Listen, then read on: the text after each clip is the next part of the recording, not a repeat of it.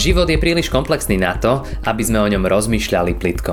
Veríme, že aj táto prednáška vám pomôže premyšľať hĺbšie a nájsť odpovede na vaše životné otázky. teraz na začiatku nového roka si spolu prečítame jeden veľmi známy biblický text, ako ho napísal, e, máme napísaný v 4. knihe Mojžišovej v 6. kapitole vo veršoch 22 až 27. Hospodin hovoril Mojžišovi, povedz Áronovi a jeho synom, takto hovoriac požehnávajte Izraelcov. Nech ťa požehná hospodin a nech ťa ochraňuje. Nech rozjasni hospodin svoju tvár nad tebou a nech ti je milostivý. Nech obráti hospodin svoju tvár k tebe a nech ti udelí pokoj. Tak nech kladu moje meno na Izraelcov a ja ich požehnám. Amen. Toľko dnes biblický citát. Slova tohto požehnania opakujeme v našich kostoloch na bohoslužbách nedelu čo nedelu. Všetci ich poznáme ako tzv. Áronovské požehnanie, aj keď presnejšie by sme mali hovoriť o hospodinovom požehnaní, ktoré mal Áron a jeho synovia pravidelne vyslavovať nad izraelským národom. Dodnes ma požehnanie fascinuje. Ako máme chápať takéto prianie a čo to znamená, keď ho nad človekom povieme? A čo by sa stalo, keby sme ho napríklad nepovedali? Zmenilo by sa niečo v živote tých ľudí alebo nie? Čo vlastne v našich životoch závisí na požehnaní? A myslíte si, bratia a sestry, že požehnanie má vplyv na život človeka? Že požehnanie robí náš život úspešnejším alebo dlhším? Alebo vďaka požehnaniu sme šťastnejší? Neviem, či ste si niekedy už tieto otázky položili, ale práve teraz sme v období, keď si počas sviatkov prajeme veľa dobrých vecí pre život a prianie niečoho podobné a má veľmi blízko k požehnaniu, prianie niečoho dobrého, myslím. Aj keď samozrejme nie je to úplne totožné. Čo teda slovo požehnanie vlastne znamená? Internetový slovník tvrdí, že má niekoľko významov, ale nie všetky sú podľa mňa celkom správne. Tým prvým vysvetlením je, že požehnanie je dobro a šťastie. Musím sa priznať, že to vysvetlenie mi prípada veľmi jednoduché a nepresné, najmä ak použijete slovo šťastie. To je v našom vnímaní medzi ľuďmi niečo absolútne náhodné. Keď je šťastie unavené, vraj si sadne aj na somára. No lenže Biblia takto o Božom požehnaní nehovorí. Druhé vysvetlenie je, že požehnanie je v predstavách veriacich ľudí akoby Božia priazeň prinášajúca úspech, šťastie a radosť. S tou priazňou sa dá súhlasiť, ale Božia priazeň predsa neznamená vždy šťastie, radosť a úspech. To mi celkom nesedí. Máme v Božom slove opísaných niekoľko životných príbehov Božích mužov, ktorí boli požehnaní a poviem vám, že veľa radosti a šťastia si v tom ľudskom ponímaní neužili. No a veľmi jednoduché vysvetlenie tretie, a to je, že požehnanie je znak kríža urobený rukou nad niekým. Tá definícia však vôbec nevysvetľuje účinok ani zmysel požehnania. Takže s definíciami na internete je ozaj občas problém. Požehnanie pre mňa jednoznačne súvisí s Bohom. Je to ako prianie niečoho dobrého pre život človeka, čo my ľudia nevieme zariadiť. Je to niečo, čo je mimo našej moci a mimo nášho dosahu. My vlastne len prajeme, aby požehnanie vykonal Pán Boh v živote toho konkrétneho človeka. Napríklad prijať niekomu šťastné a veselé Vianočné sviatky nie je požehnaním. My to síce ľuďom prajeme, ale nie sme ani vykonávateľia toho priania, ani veľa preto, aby sa to uskutočnilo, urobiť nevieme. Ukazuje však to naše prianie tým ľuďom našej blízkosti, že ich máme radi, že nás teší ich dobro, ich radosť, ich pokojný život. Ale faktom je, že veľmi veľa preto, aby ten druhý človek mal radosť počas Vianoc a Silvestra, ja vlastne človek ako človek nič neurobím, pretože čo pošlem mu pohľadnicu alebo nejaký mail a to neznamená, že som mu urobil požehnané sviatky alebo že som mu urobil radostnejší život. Ale je niečo iné, ak naše priania sú spojené s tým, aby Pán Boh zasahoval do života konkrétneho človeka. Aj tu platí, že, že ja preto veľa urobiť neviem, ale Boh je ten, ktorý tu moc má. A to je moment, keď sa to jednoduché prianie niečoho dobrého zrazu mení na požehnanie. Keď do toho vstúpi Pán Boh.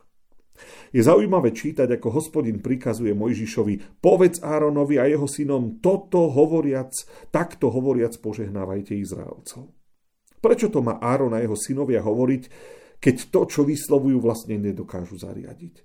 A prečo pán Boh vyzýva človeka, aby vyslovoval jemu samému výzvy, aby robil dobré v ich prospech. Pán Boh predsa vie, že je to dôležité, aby žehnal svoj ľud. Potom to znamená, že ak nebudeme žehnať, a teda prosiť ho o žehnanie, tak, e, tak pán Boh prestane s požehnaním? Neviem. Žehnanie ako modlitba, ktorú vyslovujeme pred Bohom. Svedčí o našom blízkom vzťahu k Bohu, je dôkazom našej dobrosrdečnosti voči iným. Ak praješ dobre, nie si sebeckým človekom, ale záleží ti na dobre vo svete a je to dôkaz, že stojíš na tej správnej strane. Pán Boh ako dobrý otec vie, že sa má starať o svoj ľud. Ale myslím si, že je to oveľa intenzívnejšie, keď mu to my ľudia pripomíname a vyprosujeme to od Neho. Poďme sa teda pozrieť na to, čo mali kňazi hovoriť nad vyvoleným Božím ľudom. Tá prvá výzva je, aby nás Pán Boh požehnával a ochraňoval. Nejde tu len o to, že sa my ľudia máme ochrániť pred niečím zlým. Chceme, aby našim ochráncom bol sám hospodin. Keď si uvedomíte, koľko zlá číha v dnešnom svete na človeka, je to veľká vymoženosť a výsada, ktorú nám Boh ponúka. Aj pre mňa je to trochu záhada. Máme vnímať všetky nepríjemné a ťažké veci v živote ako nedostatok Božieho požehnania. Viete, keď budete mať nejaký úraz, zlomíte si ruku, narazíte si nohu, budete mať boľavý zub, vytknete si rameno či členok, všetky tie veci sú dôkazom nedostatočného požehnania. Keď pán Ježiš rozprával podobenstvo o bohačovi a Lazarovi, tak bohač bol z ľudského pohľadu mužom požehnania. Vodilo sa mu dobre, mal úspešný život, ale nakoniec skončil vo väčšnom trápení. Alebo ďalší muž, ktorému pole zrazu prinieslo bohatú úrodu, mal tiež všetko. A tiež by sa dalo vnímať, ako zažil veľké Božie požehnanie. Lenže duši si uškodil a dopadol zle. Keď sa pozriete napríklad na život požehnaného Jákoba, ktorý zdedil požehnanie a až, až ukradol ho bratovi, tak ten muž zažil veľa ťažkých momentov, až sa nám jeho požehnanie zdá trošku otázne. Tak ako to vlastne je? Kto je požehnaný? Požehnaný život nie je za každú cenu život v blahobite. Preto mi nesedelo pri tých definíciách, že je to šťastie a radosť. Myslím, že požehnanie života súvisí s celým bytím človeka. Nevzťahuje sa len na pozemský život. Ono súvisí aj s našou väčšnosťou. Viete, ťažko nazvete požehnaním života človeka, ktorý po smrti skončí vo väčšnom trápení, tak aké je to požehnanie? Božie požehnanie sa vzťahuje na život tu na zemi a je požehnaním len vtedy, ak ten človek mierí do väčšnosti, ak to má aj tie dôsledky. Takže všetko, čo nás tu na zemi vedie k pokore pred Bohom, k bázni, k rešpektovaniu Boha, je požehnaním. To znamená, že i úraz, i choroba, možno tragédia, ktorá človeka privedie k Bohu, sa v konečnom hodnotení môže nazvať požehnaním, pretože zachraňuje človeku život pre väčnosť. Uvedomte si, že to je vlastne Božím zámerom. On chce, aby všetci ľudia boli spasení, aby došli k poznaniu pravdy. A toto je základná myšlienka. Všetko, čo v našich životoch k tomu napomôže, je požehnaním pre človeka. Samozrejme, že my ľudia s tým budeme len veľmi ťažko súhlasiť.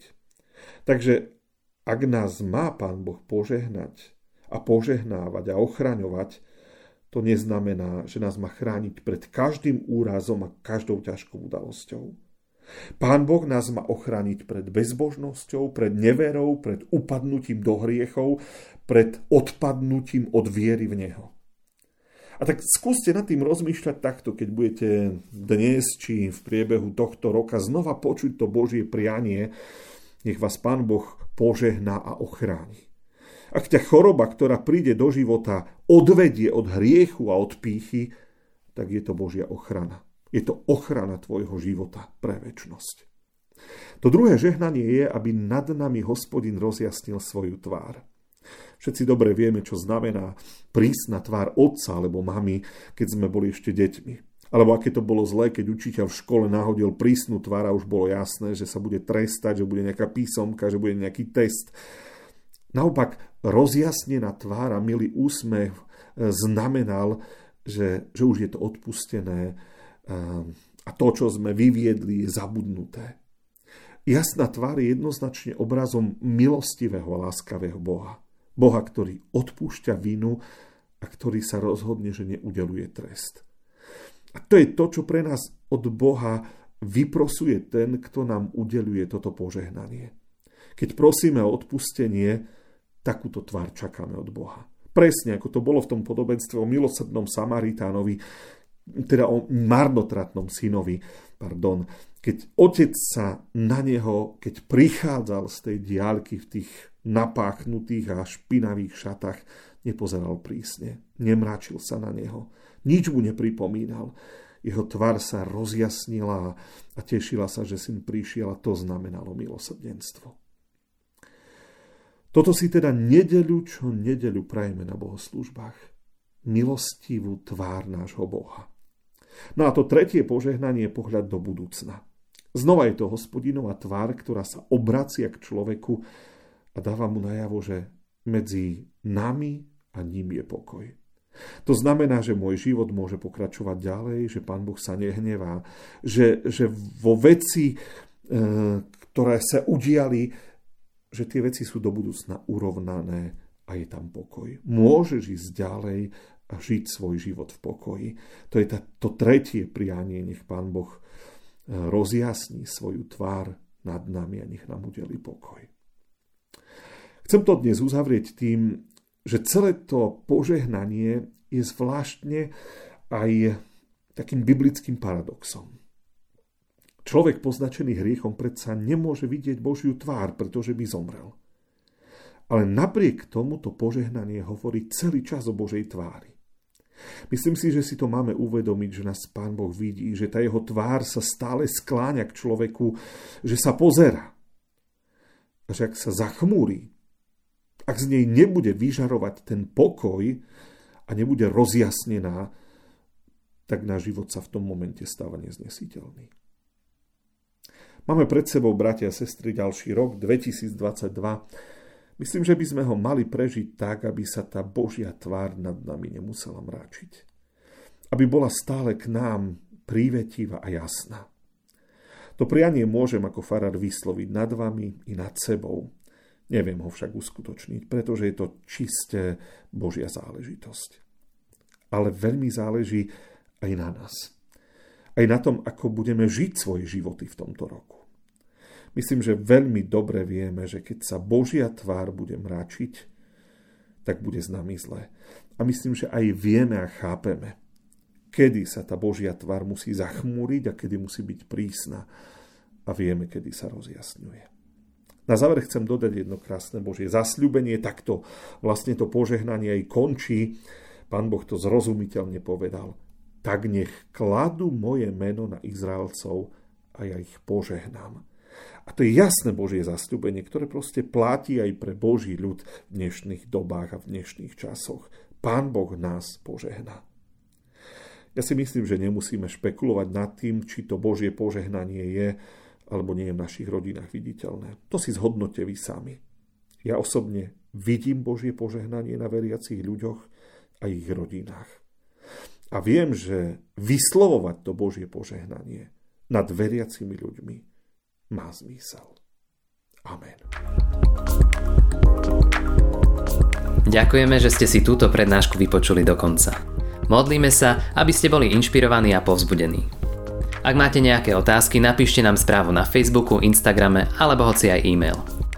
Projekt Chcem viac už viac ako 10 rokov podporujú ľudia z celého Slovenska. Pridajte sa k ním. Aj vďaka vašim darom a modlitbám môžeme prinášať každý týždeň dobrú správu, povzbudenie a inšpiráciu tisíckam ľudí nielen na Slovensku. Ďakujeme.